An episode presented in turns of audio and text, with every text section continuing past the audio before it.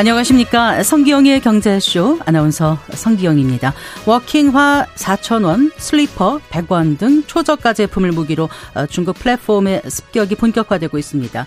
그에 맞서고 있는 한국 이커머스의 경쟁력은 무엇인지 살펴보고 이커머스 시장의 지각 변동 속에서 소비자들은 어떤 선택을 해야 할지 생각해 보겠습니다.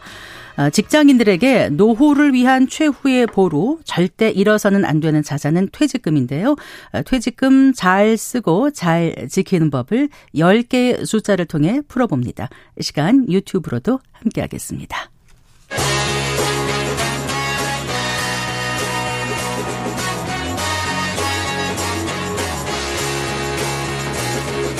경제 시야를 넓혀드립니다. 투자의 지름길을 안내합니다. 돈 되는 정보를 발견하는 시간, KBS 1라디오 경제쇼.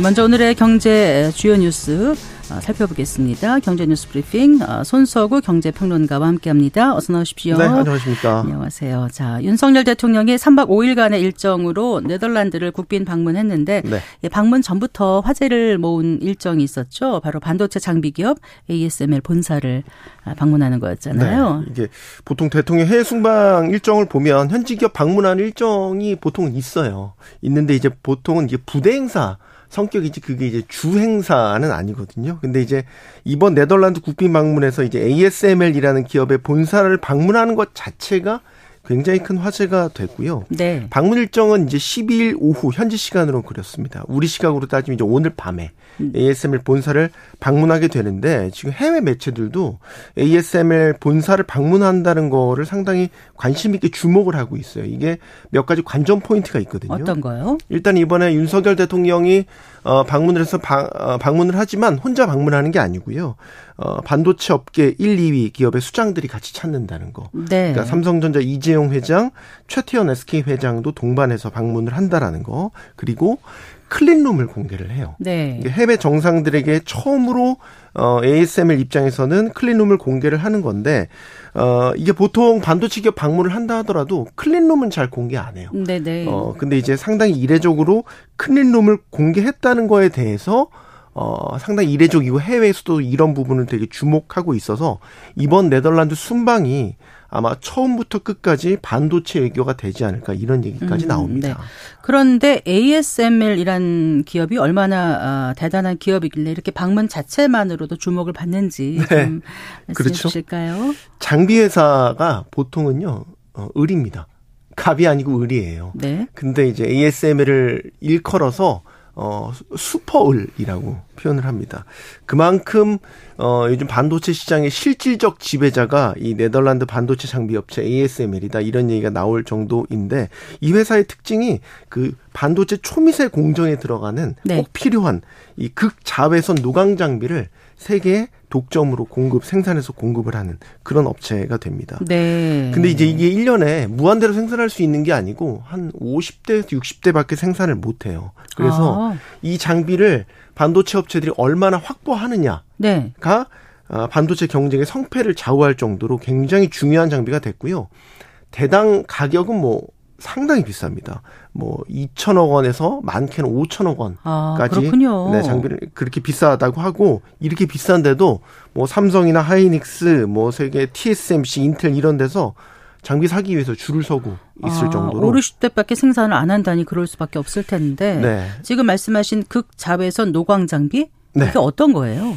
이제 우리가 반도체 최신 공정이라고 하면 몇 나노 몇 나노 이런 얘기를 하잖아요. 숫자가 적을수록 최신 공정입니다. 네. 이 미세 공정을 하기 위해서는 이 장비가 꼭 필요한 거죠. 그래서 저희가 기준을 7나노 정도로 보는데 7나노 이하의 아주 최신 공정을 하려면 이 ASML이 만드는 이 극자외선 노광 장비가 꼭 필요하다.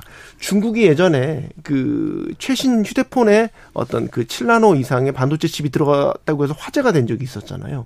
근데 그때 어떻게 만들었냐라는 걸 추적을 해보니까 네. 이 극자외선 장비가 아니고 한 세대 이전 장비인 DUV라고 하는데 네. 심자외선 노광 장비를 가지고 심자외선 네, 네. 열심히 만들었다는 거예요. 근데 이제 그게 경제성이 없다라고 보는 거죠. 그러니까 보여주기식 그냥 칩을 만들었다라고 이제 평가절하되는 이유가 바로 이 장비가 없기 때문이다라는 건데 네. 결국 이 한국 네덜란드의 일종의 반도체 동맹이 이번에 맺어질 거다라는 이야기가 나오는데 그 정도와 관건이 바로 ASML 제조기지 여기에 달려있다라는 이야기가 나오고 있고 네. 정말 만약에 주식시장 같은 데서 깜짝 놀랄 만한 소식은 만약에 우리 기업들과 공동 투자를 한다거나 한 발 더 나아간다면 한국에 일종의 제조기지를 두는 그런 투자가 이뤄진다거나 만약에 이번 방문 기간에 네. 그런 소식이 발표된다면 뭐 소위 이른바 뭐 대박 소식이다. 뭐 이렇게 볼 수 있겠죠. 네, 그렇군요. EUV 노광 장비. 네. 자, 그리고 지난주에 한번 짚어봤었는데요. 요즘 그 뭐 정치 테마주가 여전히 극성인가 봐요. 네, 이게 이러면 안 되는데 이 주식시장에서 이런 테마주들이 뭐 계속 등장하지만 특히 이제 정치 테마주 같은 경우는 굉장히 그 비이성적으로 주가가 오른다거나 상식 밖의 이유로 주가가 급등하는 그런 모습을 보이거든요. 역시 이제 총선이 몇 개월 앞으로 다가오니까 이런 정치 테마주들이 계속 테마를 바꿔가면서 사라졌다 나타났다를 반복하고 있어요. 이 지난주에 저희 한번 짚어봤지만 한동훈 법무부 장관 테마로 한 한동훈 테마주가 네. 주식시장에 등장하더니 최근에 또 이낙연 전 더불어민주당 대표를 테마로 한 이낙연 테마주가 또 등장을 해서 매수세가 붙는 양상인데 오늘은 또 많이 떨어졌어요. 그러니까 근데 정치 테마주가 늘 그렇듯 그 기업의 본질적인 가치보다는 네. 인맥이나 출신이 같다는 이유로 이런 테마주로 분류가 돼서 매수세가 붙거든요. 이낙연 테마주 되게 황당해요. 이낙연 전 대표의 친동생이 고문으로 있는 네? 회사의 전 계열. 대표의 친동생이 고문으로 있는 그 회사도 아니고 그 회사의 계열사 네. 혹은 이전 대표와 같은 대학 동문이 대표이사로 있는 뭐 이런 이유로 테마주로 분류가 되는 거니까 네. 상식적이지 않죠. 그런데 네. 이런 종목들이 급등을 하는. 그런데 이렇게 나타나요. 테마주만 잘 찾아다니는 그 개인 투자자들이 있는 것 같아요. 이게 사실 네. 우리 시장 자체가 되게 허약하다라는 걸 보여주는 것. 이시기도 해요. 만약에 지금 코스피가 박스권에 갇혀 있잖아요. 크게 오르지도 내리지도 않는 이런 상황이기 때문에 연말에 좀 우리 산타랠리라고 해서 수익을 찾아서 돌아다니시는 투자자분들이 많이 있는데 이런 분들이 이런 테마주로 몰리는 가능성이 높고요. 최근에 그런 경향들이 나타나고 있고 이 투자자들이 그렇다 보니까 뭐 이건 의혹이지만 뭐 이런 테마주를 일부러 만드는 거 아니냐? 이런 식의 의혹들도 나타나게 되는데 끝이 네. 별로 안 좋습니다. 예. 네. 이렇기 때문에 항상 저는 뭐 항상 관심도 두지 마시라 이런 얘기를 하는데 대상홀딩스라고 이제 예전에 한동훈 테마주로 분류돼서 이정재 씨가 한동훈 장관과 고깃집에서 고기 먹었다가 그 상한가 찍은 종목 지금 그 회사의 오너가 주식을 자사 보유하고 있던 주식을 팔았어요. 네. 그래서 확 떨어졌거든요. 주가가. 지나놓고 보니까 결국 오너만 좋은 일을 만들게 된 꼴이 된 거죠. 네네. 그래서 이런 정치 테마주는 네, 눈길도 주지 마시라 다시 한번 말씀드립니다. 네, 그 방산주가 오늘은 좀 조정을 받았나요? 어젠가 그 폴란드 정권 교체 소식이 밤에 전해지면서 이게 네. 악재로 작용한 것 같기도 하고요. 네, 충분히 그럴 수 있는 게 워낙 저희가 폴란드랑 2차 방산계약 수주 규모 자체가 크기도 하고 예예. 기대도 컸잖아요. 그랬죠. 근데 지금 도널드 프란치세크 투스크 전 총리가 이제 새로운 신임 총리로 확정되면서 8년 만에 정권이 바뀌었단 말이죠.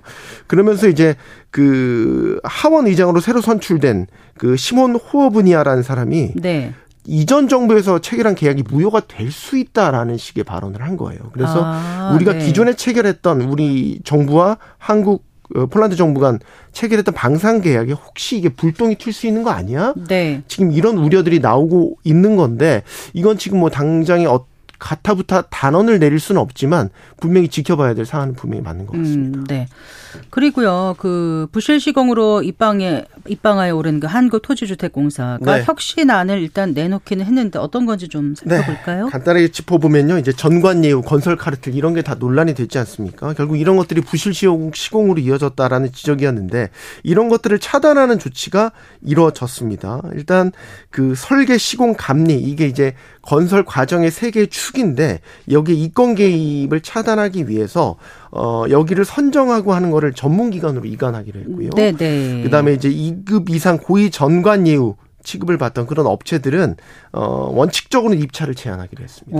네. 마지막으로 이게 중요한데 공공주택의 지금 전담 시행을 LH가 그동안 독점을 해왔는데 네네. 이걸 민간의 경쟁 시스템으로 전환하기로 했습니다. 그 외에 이제 안전이나 품질 검증 절차 같은 것들을 이제 촘촘히 강화하겠다 이런 혁신안을 내놨습니다. 그런데 그 공공주택 시장을 민간에 개방한다 뭐 이런 내용이 있던데 이렇게 되면 혹시 또 분양가가 올라가는 게 아닌가 이런 우려가 벌써 생겨요. 그렇죠. 그 부분이 상당히 우려가 되죠. 아무래도 공공주택은 시장가보다 낮게 공급이 되기 때문에 일종의 이제 사회 안전망이라는 성격에서도 공급이 됐었는데 민간이 들어오면 분양가가 올라가게 될 거야. 근데 여기에 대해서 지금 국토부가 밝힌 설명은 기존에 이제 이런 것들을 가격을 낮추기 위해서 주택 도시기금 같은 걸 지원을 해주는데 네. 이게 LH에만 지금 지원하던 거를 이제 민간의 경쟁 시스템으로 도입이 되면 민간 건설사에도 일정 부분 지원을 해줄 수 있고 또 분양이 안 되는 일정 부분을 반대로 이제 그 LH가 매입을 해줘서 네. 건설사 입장에서도 리스크를 좀 낮출 수 있는 이런 협업 방안들을 생각을 하고 있다라는 건데 여전히 민간에서는 좀 분양가가 오를 수 있는 여지가 크다라고 보는 거는 이번에 대책이 도입된 것 중에서 여러 안전성 강화를 위한 여러 검증 체계들 네. 이런 것들이 이제 촘촘히 도입되다 보면 공기가 길어지잖아요. 네, 공사 기간이 길어지게 되다 보니까 어쩔 수 없이 좀 분양가가 올라갈 수밖에 없지 않냐 이런 의심 어린 시각은 계속해서 있습니다. 네, 네. 잘 들었습니다. 고맙습니다. 고맙습니다. 경제뉴스 브리핑 손서구 경제평론가와 함께했습니다.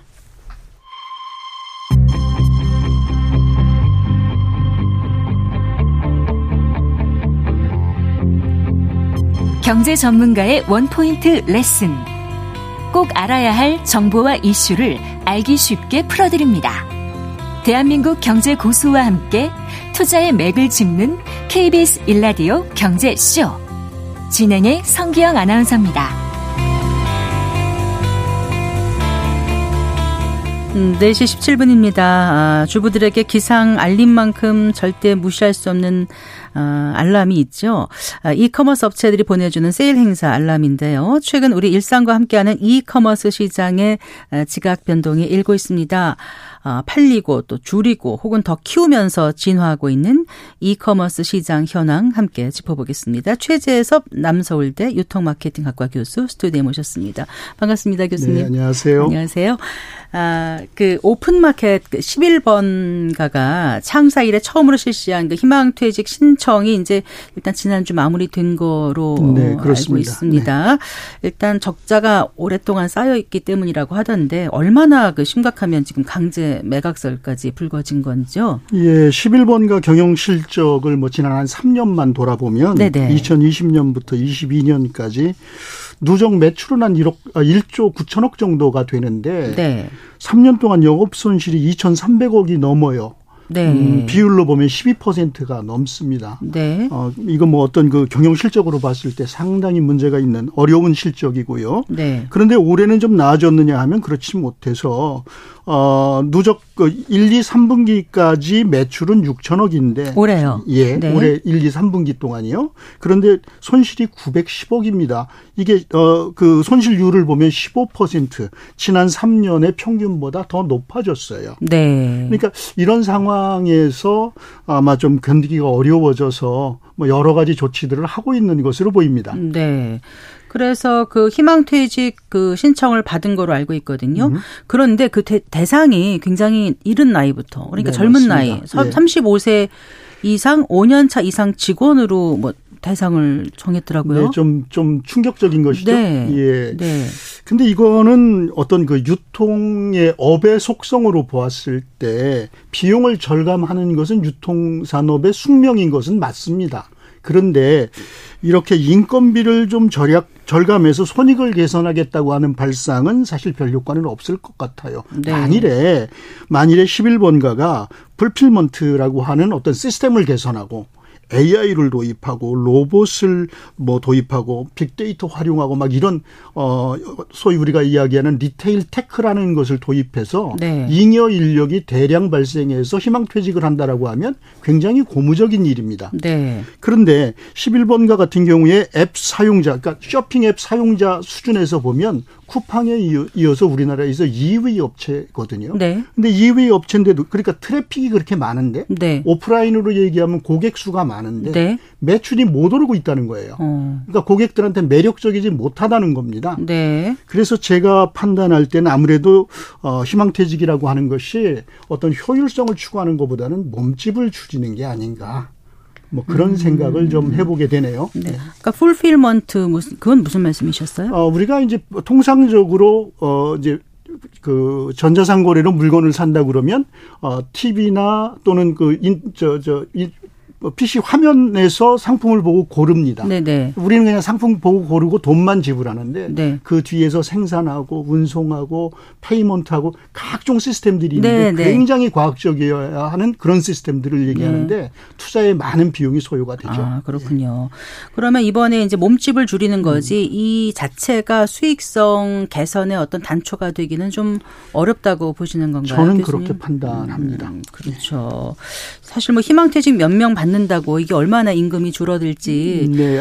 그런 생각이 들고 그런데 이제 강제 매각설까지 있지 않습니까? 그렇습니다. 네. 자 시장에 나온다면 살 주체가 있을까요? 아직까지 명확하게 인수하겠다고 밝힌 곳은 없습니다. 뭐 게임의 법칙상 그렇지 않겠습니까?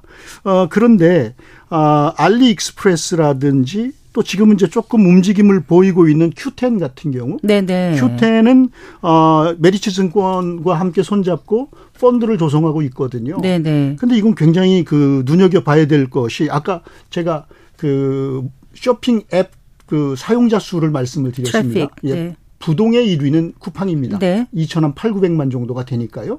2위 업체가 11번가입니다. 네. 800만이 넘습니다. 네. 그러면 큐텐도 그렇고. 알리익스프레스도 그렇고 11번가를 인수해서 그 사용자를 가져가는 순간에 우리나라에서 2위 업체가 됩니다. 네. 그래서 누가 11번가를 가지느냐에 따라서 2위가 결정되기 때문에 네. 메리츠 증권을 중심으로 해서 큐텐이 지금 의사를 조금 표명하고 있지만 네. 언제든지 알리익스프레스도 참전할 수 있다. 네. 그렇게 보여집니다. 알리익스프레스는 이제 중국의 그 직접 구매 플랫폼 그렇습니다. 말씀하시는 예, 거죠? 예, 예. 그러니까 알리바바의 계열사 이렇게 생각하시면 되겠습니다. 네, 그래요. 예. 그럼 이제 강제 매각 수순으로 가면 몸값이 좀 낮아질 수도 있는 건가요? 뭐 그렇게 생각할 수도 있는데 제가 아까 말씀드린 것처럼 누가 2위를 차지하느냐에 대해서 각축전이 벌어지면 의외의 결과도 올 수 있다. 네. 이렇게 보여지는데 지금 이제 그 쇼핑 앱 다운로드 순서를 보면 연령대 전 연령대에서 쿠팡이 1위고 전 연령대에서 11번가가 2위입니다. 네. 그래서 알리나 또는 큐텐 중에서 누가 11번가를 가져가느냐에 따라서 시장 판도가 달라지기 때문에 네. 막상 뚜껑을 열어보면 다른 결과가 나올 수 있다. 그렇겠네요. 네. 근데 이제 거듭된 적자를 극복하지 못한 건 지금 말씀하신 11번가 얘기만은 아닙니다.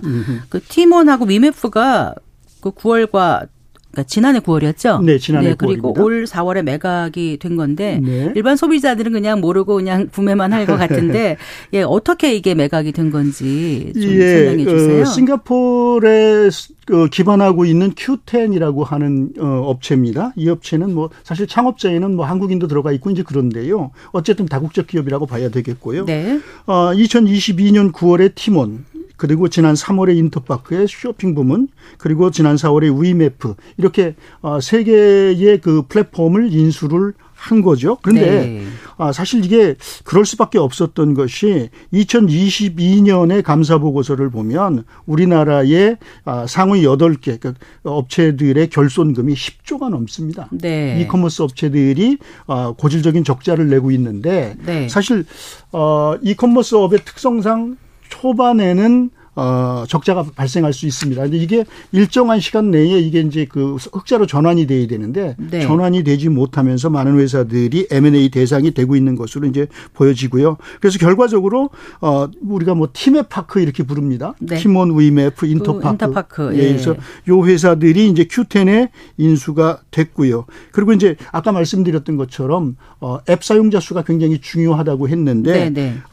큐텐이 티몬, 위메프, 인터파크를 인수를 하면서 앱 사용자 수가 800만이 넘습니다. 그럼 11번가하고 같아져요. 거의 비슷해진 거죠. 그래서 앞에서 제가 말씀드리면서 큐텐이 11번가를 인수를 하면 단번에 2위로 부상할 수 있다고 한 게 네. 1,600만이 넘는 사용자가 되면 네. 쿠팡 2,700~800만하고 별 차이가 없게 돼요. 그래서 시장에 11번가가 나오면 의외의 결과가 나올 수도 있다. 이렇게 예측해 볼 수가 있겠습니다. 네. 그 큐텐이 이제 싱가포르 기반 이커머스 업체라고 조금 전 말씀하셨잖아요. 네네. 그러면 이제 국내 이커머스 업계가 외국계 자본으로 넘어가고 있는 거네요? 혼전 중이라고 보는 게 맞고요. 근데 네. 이커머스 같은 경우에는 좀 독특한 어떤 그 현상을 가지는데요. 우리가 맷칼프 법칙이라는 얘기를 합니다. 그게 뭐죠? 맷칼프 법칙은 네트워크의 가치를 측정하는 법칙인데 네. 네트워크의 가치는 사용자 수의 제곱이라고 얘기를 합니다. 그래서 처음에는 사용자가 좀 늘어나면 네트워크의 가치가 이렇게 직선으로 올라가다가 네. 일정한 임계점을 지나가면 뭐 드라마틱하게 올라간 이런 특성을 가지고 있어서 네, 네. 그래서 아까 말씀드린 것처럼 어떤 기업이든지 그 임계치를 먼저 달성하려고 이제 노력을 하는 건데 네. 그러다 보니까 그 임계치를 넘어가서 기업 가치가 높아진 기업들이 거의 독과점 형태의 영향력을 행사할 수 있게 되죠. 네. 지금 우리나라 같은 경우에 이커머스 부문에서 쿠팡이 그렇고요. 그다음에 이제 포털을 기반으로 하는 쇼핑 중에서는 네이버가 그 지위를 가지고 있습니다. 두 회사를 합쳐서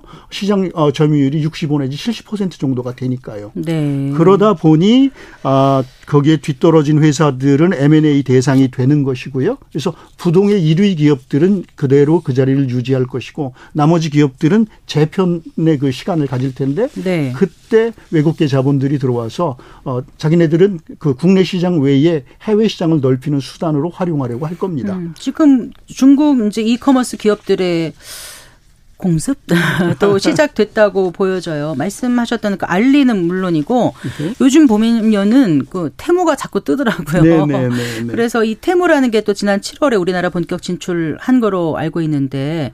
억만장자처럼 쇼핑하라 이렇게 이제 슬로건을 내걸어서 아주 공격적인 마케팅을 하는 예. 것으로 보이더라고요.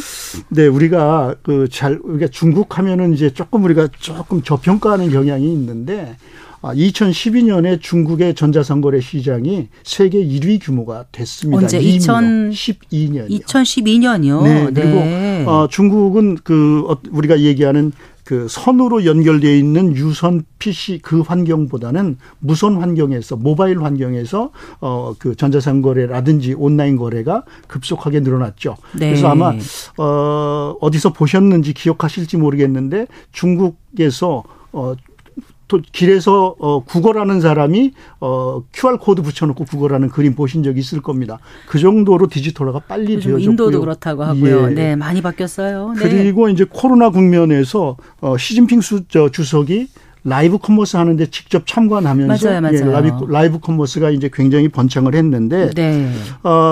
그런 가운데서 중국의 이커머스 시장이 아주 빠르게 성장하다 보니까 성장세가 요즘 좀 주춤하는 그런 상황에 있어요. 네. 그러는 사이에 우리나라를 대상으로 하는 대한국 직구. 네. 직구 규모가 2023년 상반기에 그러니까 올해 상반기죠. 네, 네. 1조 4천억입니다.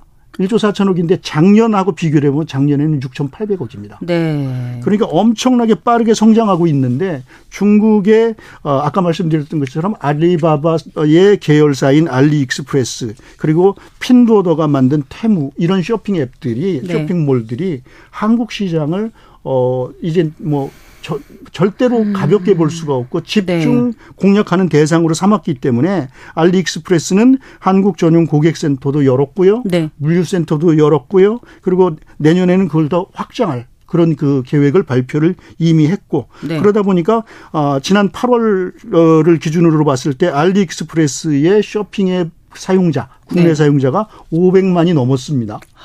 그러니까 그렇군요. 아까 제가 말씀드릴 때 11번가가 800만 얘기를 했습니다. 네. 그러니까 공격적으로 지금 다가오고 있는 거고요. 그리고 테무도 역시 국내 사용자가 170만을 돌파를 했습니다. 몇 달 되지도 않았는데. 예, 그렇습니다. 그러니까 그렇군요. 아주 공격적으로 마케팅을 하고 있고 그 성과도 분명히 나타나고 있다. 이렇게 이제 볼 수가 있죠. 근데 이게 가능할까 싶을 정도로 저렴한 상품들이 막 눈에 띄니까 네. 반신반의하다 한번 시켜보고 괜찮으니까 또 시키고 이렇게 되지 않겠습니까? 네, 네.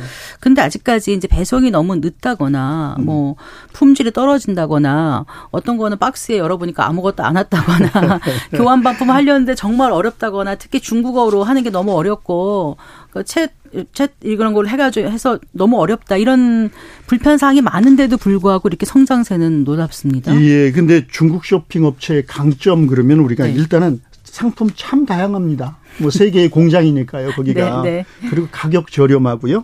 그리고 뭐 많은 어려움들이 있다고 하지만 한국어를 포함해서 다양한 언어 지원을 하고 있고요. 네. 그리고 이제 배송 속도 문제인데 사실은 여러 가지 요인이 있는데 그 중에 하나가 이제 사실은 통관 속도도 문제가 있습니다.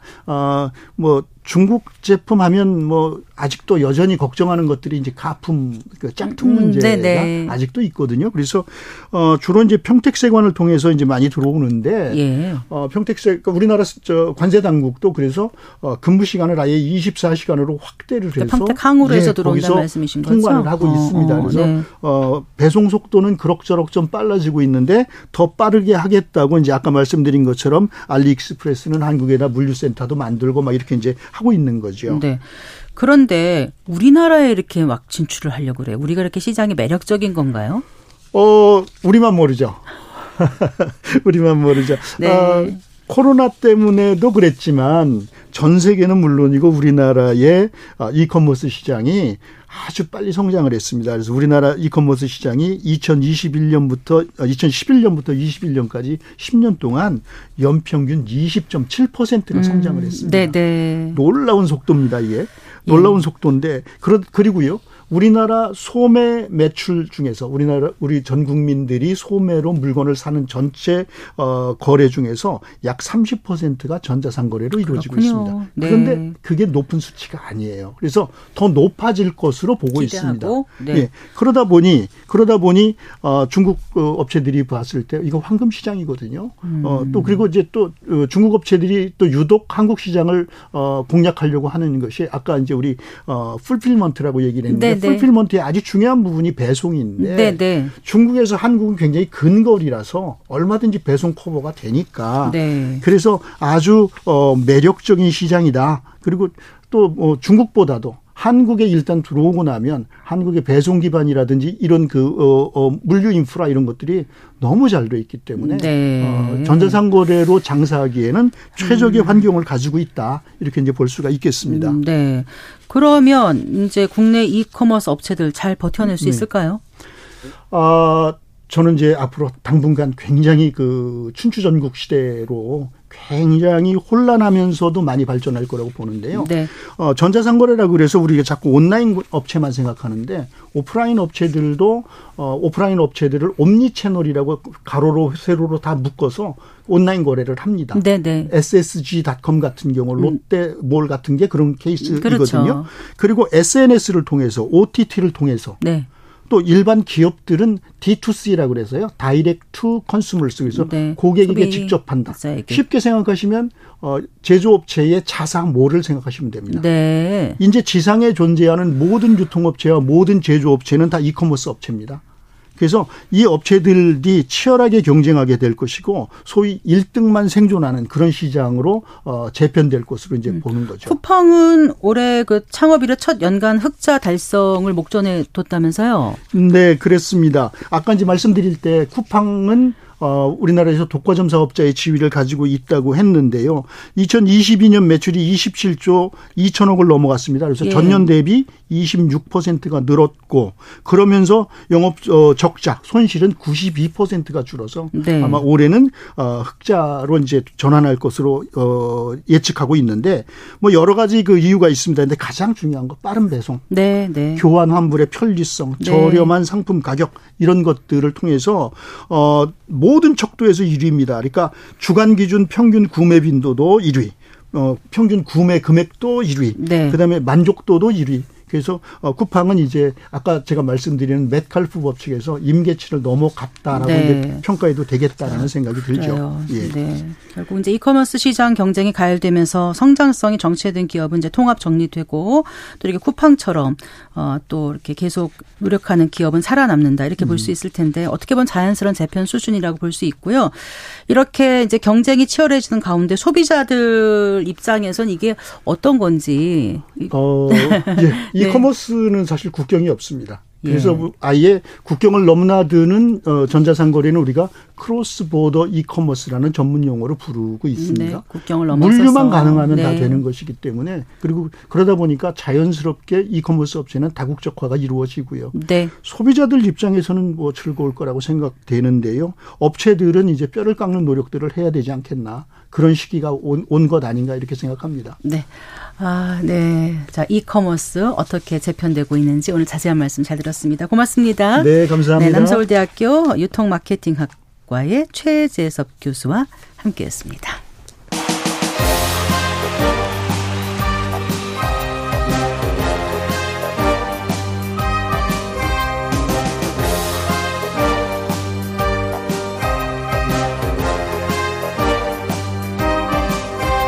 경제를 알아야 세상이 읽힙니다.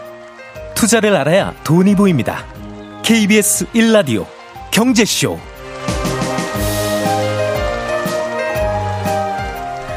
직장인들에게 노후를 위한 최후의 보루, 절대 잃어서는 안 되는 자산, 뭐가 떠오르십니까? 뭐 퇴직금이죠. 네, 오늘은 퇴직금 잘 쓰고 잘 지키는 법 10개의 숫자로 풀어보겠습니다. 미래에셋 투자와 연금센터의 김동엽 상무와 함께합니다. 어서 나오십시오. 네, 안녕하십니까. 안녕하세요. 자, 일단 퇴직금을 잘 쓰고 잘 지키는 법을 10개의 숫자로 풀어주신다니까 궁금해요. 네네. 첫 번째 숫자가 뭘까요? 1이라는 숫자입니다. 1. 1년. 네. 이게 뭐냐 그러면 직장에서 퇴직하시는 분은 누구나 퇴직급여를 받을 수 있냐? 그건 아니에요. 일정한 조건이 있어야 돼요. 네. 어떤 조건이냐 그러면 한 주간 소정 근로시간이 15시간 이상이 돼야 되고요.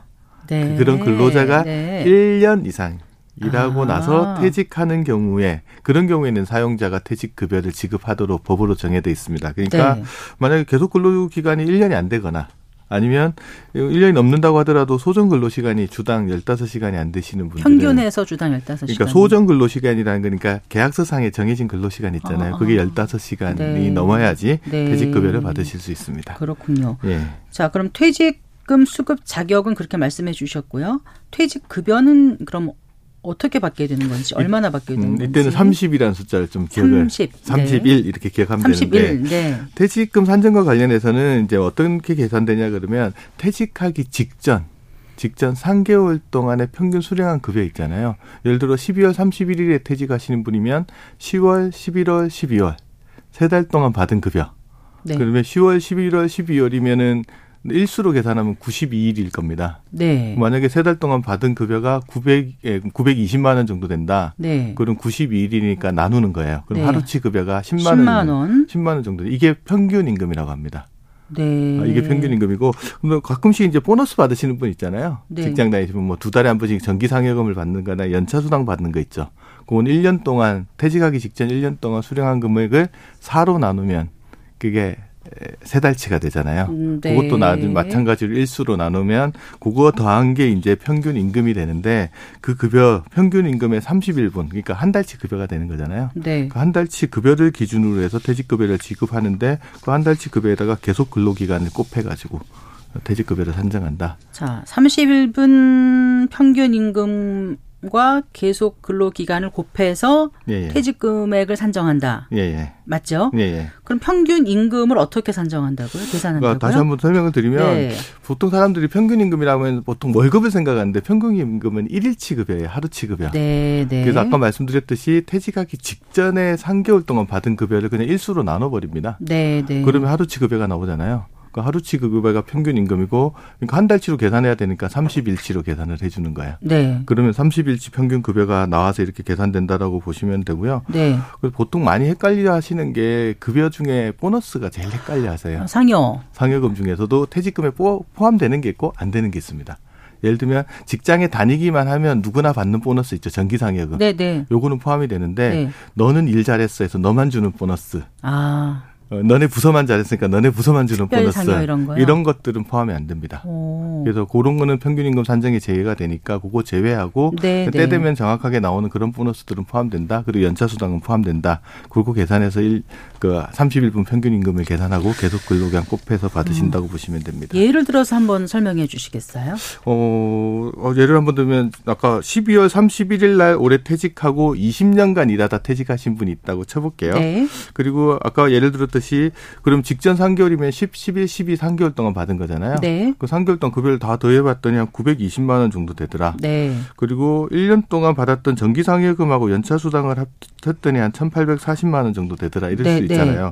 그럼 첫 번째 월급은 920만 원이고 그러니까 보너스는 1,840만 원이잖아요. 네네. 그럼 1,840만 원을 4로 나누면 한 460만 원 정도 되거든요. 네네. 그리고 아까 920만 원하고 합치면은 금액이 될 거 아니에요. 이 둘을 더하게 되면은 3개월 동안 급여를 전부 합치게 됐을 때 한 3,220만 원 정도 되고 이게 한 달치 급여로 그러니까 평균 임금을 계산하면 한 35만 원 정도 계산돼서 나올 겁니다. 네. 그게 31분이 되면 한 1,050만 원이 되고요. 그러면 20년간 일했으니까 1,050만 원 곱하기 20년 하면은 2억. 자기가 2억 1,000만 원 정도 퇴직급여 받게 되는 거죠. 그렇군요. 그런 식으로 계산해서 받으신다고 보시면 됩니다. 그런데 지난번 시간이가 말씀하셨을 때 이제 DC형과 DB형 뭐 이런 게 있잖아요. 근데 그 중에서 오늘 말씀하시는 거는 확정 일반 퇴직금 급여형 예. 일반 퇴직금 말씀하시는 거예요? 일반적으로 퇴직 연금에 가입하지 않은 근로자가 퇴직금 산정할 때는 이렇게 하고요. 네. 금방 이제 퇴직 연금 가입하신 분 이야기하셨잖아요. 네. 퇴직 연금 가입하신 분 중에서도 DB형 퇴직 연금이라고 해서 회사가 막 운영해주는 퇴직급여 있잖아요. 네네. 그거는 똑같이 산정합니다. 지금 말씀하신 거랑. 그런데 DC형은 이제 본인이 운영하는 건가요? 그 DC형은 자기 계좌가 있는 분들이거든요. 확정기여형. 네. 그분들은 기억해야 될 숫자가 12분의 1입니다. 네. 점점 헷갈리기 시작해요. 뭐냐면 그냥 12분의 한 달치 급여라고 생각하시면 돼요. 1년을 일하면 사용자가 DC형 퇴직연금 가입자 통장에다가 퇴직연금 통장에다 한 달치 급여를 넣어줍니다. 네. 그러면 12분의 1이잖아요, 그게. 네. 그 받은 거를 이제 자기가 직접 어디다 투자할지 결정을 해가지고 운영을 해서 나중에 퇴직하는 시점에 그걸 퇴직급여로 받아가는 거라. 네. 이렇게 보시면 될 것 같습니다. 예. 자, 지금 이제 말씀하신 게 1년 30일 가르쳐 주셨고요. 예, 거기까지 말씀해 주셨는데 그다음에 12분의 1 숫자로 지금 살펴보고 있거든요. DC형 퇴직연금. 예, 맞습니다. 네. 자, 그러면 퇴직급여는 퇴직하면 바로 받을 수 있나요? 바로 다음 날 통장에 넣어줘. 그럼 참 좋겠는데. 네. 법으로 정해져 있는 기일은 14일입니다. 아, 그렇군요. 퇴직한 날로부터 14일 이내에 회사가 퇴직자한테 지급을 해줘야 돼요. 네. 특별한 경우 뭐 14일 이내에 지나면 별 문제가 없는데 만약에 14일이 지났는데도 지급해 주지 않는다라고 하면 이거 지연이자 물어야 됩니다. 지연이자가 얼마 되냐 연 20% 정도 되거든요. 네. 가급적이면 회사는 다 그 안에 지급하려고 애를 쓸 거고 근데 특별한 사정이 있는 경우가 있어서 못한다고 그러면 네. 사전에 퇴직자한테 양해를 구하고 서로 협의를 해야 됩니다. 그런 거 없이 만약에 지급 안 한다 그러면 연체이자, 지연이자를 물어야 되는 거고요. 웬만하면 지급하겠죠. 특별한 경우 아니면 거의 14일에 다 지급한다고 보시면 됩니다. 아주 어렵지 않은 이상. 네. 자, 그럼 퇴직급여는 이제 어떻게 수령하는지 그 나이에 따라 뭐 수령 방법이 달라진다고 하던데 맞습니까? 예, 이때는 55세. 네. 기억해야 될 게 55세입니다. 네네. 55세 이전에 퇴직하시는 분은 선택권이 없습니다. 무조건 받는 퇴직급여가 어디로 이전되냐 그러면 IRP라고 하는 개인형 퇴직연금 계좌로 무조건 다 이전을 해야 됩니다. 아, 네. 예외적인 거는 딱 두 가지가 있는데 뭐냐 그러면 급여가 너무 작은 경우, 300만 원보다 작은 경우. 네. 너무 소액이잖아요. 그러니까 퇴직급여가? 네. 아, 네. 여기 300만 원보다 퇴직급여가 작거나 네. 아니면 퇴직금 담보대출을 받으신 분들 입장에서는 그 비쌍한 해야 되잖아요. 그렇죠. 네. 그런 경우를 제외하고는 55세 이전에 퇴직하시는 분은 다 IRP 계좌라고 하는 개인형 퇴직연금 계좌로 퇴직급여를 강제로 이전을 다 의무 이전을 하셔야 됩니다. 그럼 55세 이후는요? 55세 이후에는 선택권이 있습니다. 어떻게 해요? IRP 계좌라고 하는 거기다가 넣어도 되고요. 연금저축이라는 계좌에도 이전할 수도 있고요. 네. 아니면 그냥 현금으로 일시에 수령하는 것도 가능합니다. 네. 그건 자기가 선택권인데 이제 차이는 뭐가 있냐. 연금저축이나 IRP 계좌라고 하는 이 연금 계좌에다가 돈을 집어넣으시는 분들은 네. 세금을 전혀 안 떼고 전액이 다 원금 그대로 다 들어갑니다. 퇴직소득세가 없다는 말씀이신 거죠? 그때까지는 안 뗀다는 거죠. 그때까지는 안 떼고 나중에 그 계좌에서 찾을 때 떼는데 예를 들어 이제 그거를 만약에 일시금 형태로 수령하시는 분은 퇴직소득세를 먼저 원천 징수하고 남은 금액만 수령하게 됩니다. 그러면 IRP 계좌나 연금저축에 들어갔던 돈은 이제 거기에서 나중에 연금 형태로 인출하느냐 아니면 일시금 형태로 인출하느냐에 따라서 세금이 좀 달라진다고 보시면 됩니다. 네. 자, 그래서 연금저축과 IRP, 이거 앞에서 이제 연금 계좌라고 하셨는데 네. 여기로 이체한 퇴직급여를 연금으로 수령하면 그러면 세금을 얼마나 절약할 수 있어요? 얼마 정도 절약되냐 그러면 네. 퇴직소득세 내는 것보다는 연금으로 수령할 때는 한 30% 기본적으로. 그리고 조금 더 길게 11년 이상 수령하신 분은 또 30%에서 한 40%까지도 세금을 절약할 수 있습니다. 그래서 웬만하면 퇴직금 규모가 크고 세금이 좀 많이 나온다 싶으신 분은 네네. 연금저축이나 IRP 계좌에 이체하신다면 연금 형태로 수령하는 게 훨씬 더 유리하시거든요. 네. 이것도 이제 예를 한번 들어서 설명을 한번 해보면 예를 들면 강감찬 씨가 있다고 칠게요. 장군님이시군요. 60세 강감찬 씨가 있는데 이분이 퇴직급여 2억 원을 받을 수 있다고 쳐볼게요. 그런데 네. 세금을 계산해봤더니 한 2천만 원 정도가 나와요. 그러면 이제 이분이 일시. 현금을 일시불로. 예. 만약 일시에 수령하면 네. 2억 원에서 세금 2천만 원을 떼고 나머지 1억 8천만 원을 퇴직급여로 수령하실 거잖아요. 그런데 이분이 그렇게 세금 부담이 너무 큰데 이렇게 생각하실 수 있잖아요. 그래서 그 돈을 연금저축인 IRP 계좌에 집어넣고 한 10년 동안 연금으로 수령하겠다 이렇게 의사결정을 할 수도 있거든요. 네. 그럼 어떻게 되냐. 2억 받을 때 세금 2천만 원 내니까 세율로 보면은 10%잖아요. 10% 세율로 세금을 내거든요. 네. 근데 만약에 2억 원을 연금저축이나 IRP 계좌에 집어넣고 2억이니까 한 해에 2천만 원씩 하면 10년 동안 연금 받을 수 있잖아요. 네. 그러면 세금 얼마 내냐? 연금 수령할 때 원래 퇴직소득 세율은 10%였는데 네. 그거에 30%를 감면해 줍니다. 그러면 연금으로 받을 때 세율은 7%. 7%로 내려가는군요. 그렇죠. 그럼 2천만 원 받으면 2천만 원에 7% 하면 140만 원 정도 되는 거잖아요. 네네. 그러면 그렇게 해서 매년 2천만 원씩 받으면 140만 원씩 10년 세금 내면 1,400만 원. 네. 근데 원래는 2,000이었으니까 네. 한 600만 원 정도 세금을 절약하는 효과가 있죠. 그러면 한 30% 정도 세금이 절약되는 효과가 있다고 보시면 될 것 네. 같습니다. 그러고요. 이제 지금 10년 동안 나눠서 받는 거로 말씀하셨잖아요. 근데 이제 더 길게 좀 나눠 받겠다. 이렇게 되면은 세금은 어떻게 될까요? 만약에 11년 차, 만약에 나 20년 정도 받겠다. 그러면 11년 차부터는 퇴직소득세율이 아까 10%였잖아요. 1년에서 10년까지는 7% 냈잖아요. 11년 차부터는 6%만 냅니다. 그러니까 40% 감면해주는 거죠. 그렇군요. 그러니까 조금 길게 받으시면은 그 이후 받는 거에 대해서는 세금 감면을 좀 더 많이 받으실 수 있다 이렇게 보시면 됩니다. 늦게 길게 받는 게 좋아요? 짧게 받는 게 좋아요? 저 항상 그게 궁금해요. 금액이 작으신 분은 빨리 받고 끝내시는 분들이 네. 많으시고 금액이 좀 크신 분들은 일부러 뒤쪽으로 밀어서 11년 차 이후에 많이 받게끔 해서 세금 적게 내려고 하시는 분도 많으십니다. 네. 그리고요. 퇴직금 규모가 커서 납부해야 할 그 퇴직소득세가 많은 경우에는 연금으로 수령하는 것이 훨씬 유리하다. 맞죠. 금방 30%나 40% 감면받으니까. 제 생각이 맞는 거죠. 그런데 퇴직금을 이미 일시에 현금으로 수령했어요. 그랬는데 이거 연금으로 바꾸고 싶어. 할 수 있습니까? 그런 사람들 되게 많고요. 많아요. 일단 바꿔놨더니 처음에는 이게 유리하다 싶어서 이렇게 바꿔 주머니에 넣어놨는데 가만 생각해보니까 세부담이 크잖아요. 그런데 주변에서 동료들은 연금 받고 있으니까 이거 고민스럽거든요. 그래서 그런 경우는 어떻게 하셔야 되냐면 퇴직금을 수령한 날로부터 기억해야 될 게 60일입니다. 60일. 이게 참 중요하겠네. 60일. 만약 일시금을 수령했다면 60일 이내에 은행, 증권, 보험사 같은 금융회사, 퇴직연금 사업하는 금융회사를 가서 받은 돈을 돌려주는 거예요. 그럼 이미 세금 뗐잖아요. 그럼 금융회사에서 퇴직한 회사에 연락해서 세금 받아다가 다시 자기 계좌에 넣어줍니다. 그래요. 그리고 만약에 퇴직금 중 일부 또 쓰신 분도 있을 수 있잖아요. 그런 경우에는 쓰고 남은 금액만 집어넣을 수도 있거든요. 그런 경우에 세금도 그 비율 계산해가지고 그 비율만큼 해서 환급해서 넣어줍니다. 그래서 기억하실 거는 60일. 이거는 61일째 가면 절대 안 해주죠? 그렇죠. 60일 이전에 가셔야지. 60일. 이게 제일 중요한 거 같아요.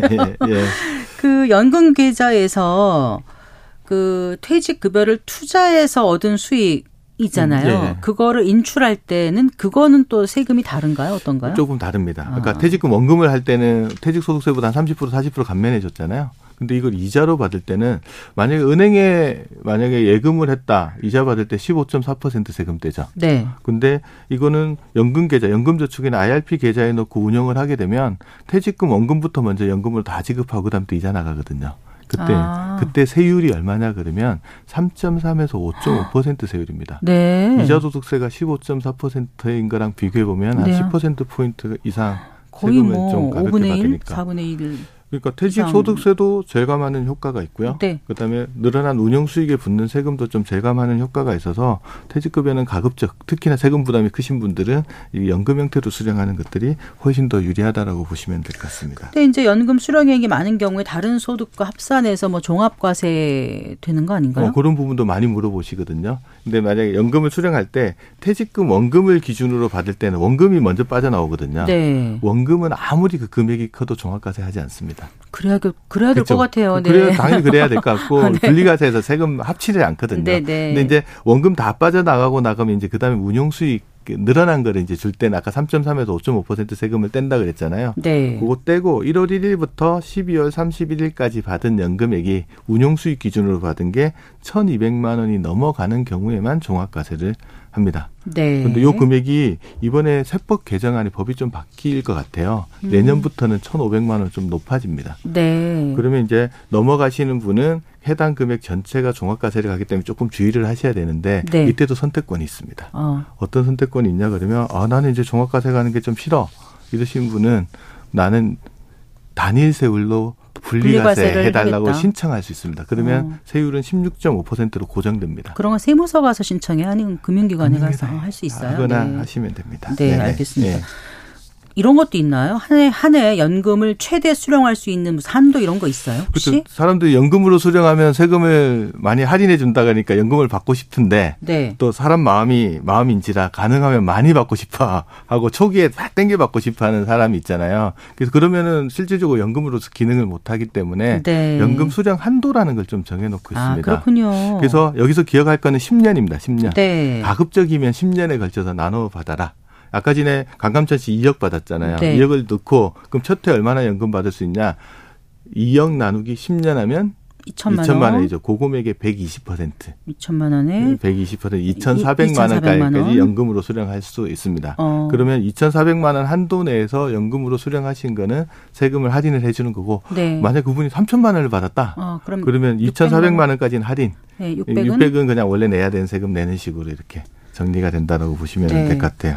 근데 말씀 듣다 보니까 지금 10가지 숫자로는 퇴직금 수령의 기술인데 처음에 1년, 30일, 12분의 1, 14일까지는 기억했거든요. 그다음에 네. 뭐였죠? 55세. 네. 55세 전으로 뭐 IRP 의무이체 하느냐 아니냐 이게 달라진다고 그랬고요. 네. 그다음에 일시금 받은 사람은 60일. 네. 60일 이내에 넣으시면 다시 세금 돌려받고 할인받을 수 있다. 네. 그다음에 연금 받을 때는 연금으로 수령하면 30% 정도 세금이 감면된다라는 이야기 들었고요. 네. 그리고 운용 수익에 대해서는 3.3에서 5.5% 네. 세율로 된다. 그다음에 1,200만 원 넘어야지 종합과세 간다. 네. 그다음에 10년 동안 가급적 나눠받아라. 이 숫자는 네. 그렇게 정해집니다. 알겠습니다. 오늘 말씀 잘 들었습니다. 고맙습니다. 네, 네 감사합니다. 네, 미래에셋 투자와 연금센터의 김동엽 상무와 함께했습니다. 마칠 시간입니다. 성기영의 경제쇼 오늘 순서 여기서 인사드릴게요. 저는 아나운서 성기영이었습니다. 고맙습니다.